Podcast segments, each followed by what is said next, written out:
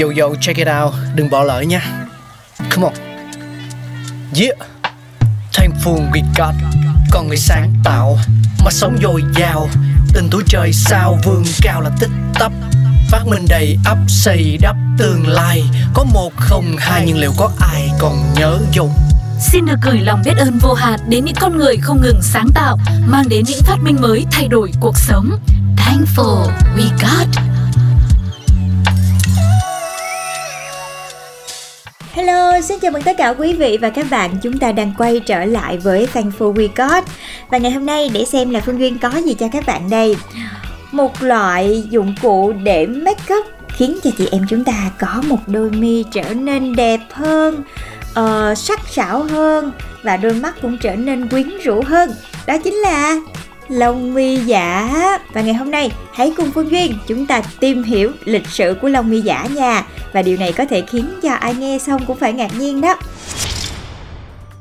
nếu như mà ngày xưa ai mà sở hữu một bờ mi cong vút thì luôn được mọi người ngưỡng mộ thì ngày nay đã có mi giả cần hết đúng không nào? Lông mi của bạn có ngắn có thưa thế nào đi nữa thì chỉ cần bỏ ra vài phút trang điểm thôi, bạn sẽ có được một đôi mắt hút hồn như những diễn viên Hollywood liền.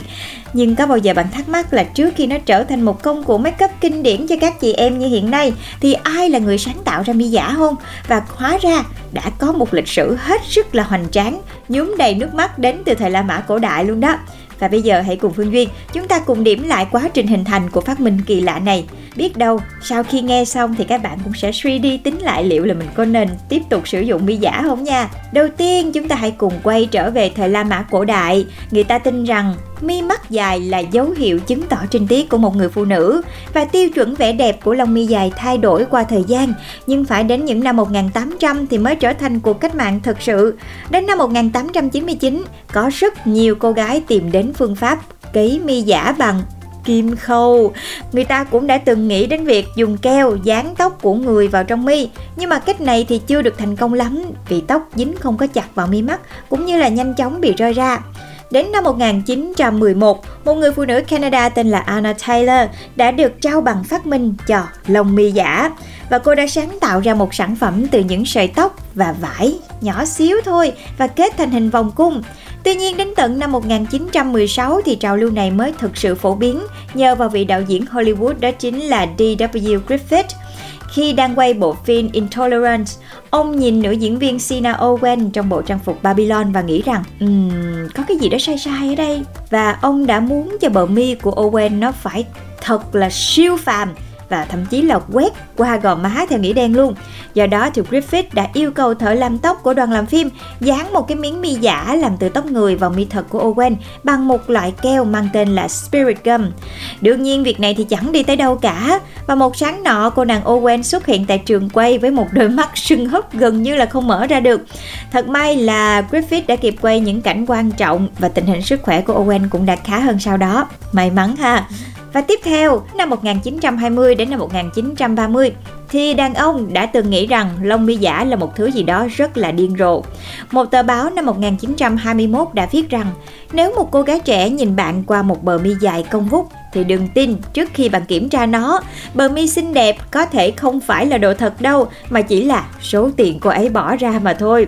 Đến giai đoạn năm 1940 đến 1950 thì những nữ minh tinh Hollywood bắt đầu lăng xê mốt mi to một số nhân vật nổi đình nổi đám như là Marilyn Monroe hay là Rita Hayworth rất chuộng đeo mi giả to và dày. Họ luôn đeo nó trong các buổi chụp hình để giúp cho đôi mắt trông to và quyến rũ hơn. Một lý do khác khiến cho lông mi giả trở nên phổ biến đó là do chất lượng của nó đã được nâng cao nhờ một loại vật liệu mới. Lông mi giả bây giờ không còn làm bằng tóc, người hay là vải nữa mà được làm từ những sợi nhựa siêu mỏng.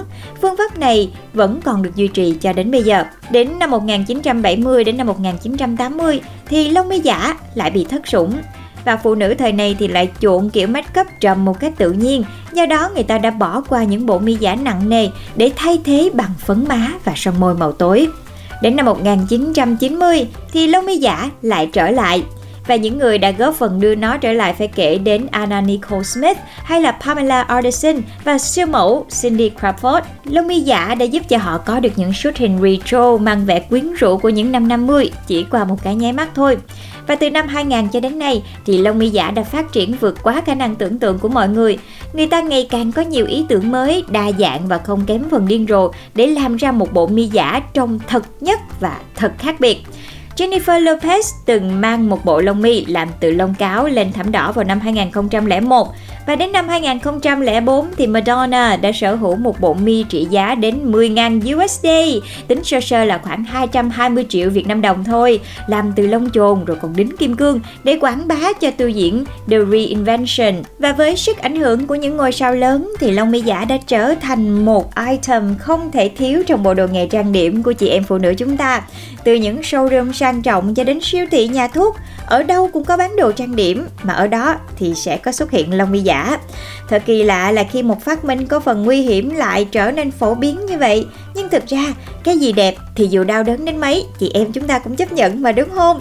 Và các bạn nghĩ sao về điều này hãy chia sẻ lại cho Pladio cũng như là Phương Duyên biết nha. Cũng như là hẹn gặp lại tất cả các bạn trong những phát minh vĩ đại trong Thankful We Got tập tiếp theo. Bye bye! các bạn nha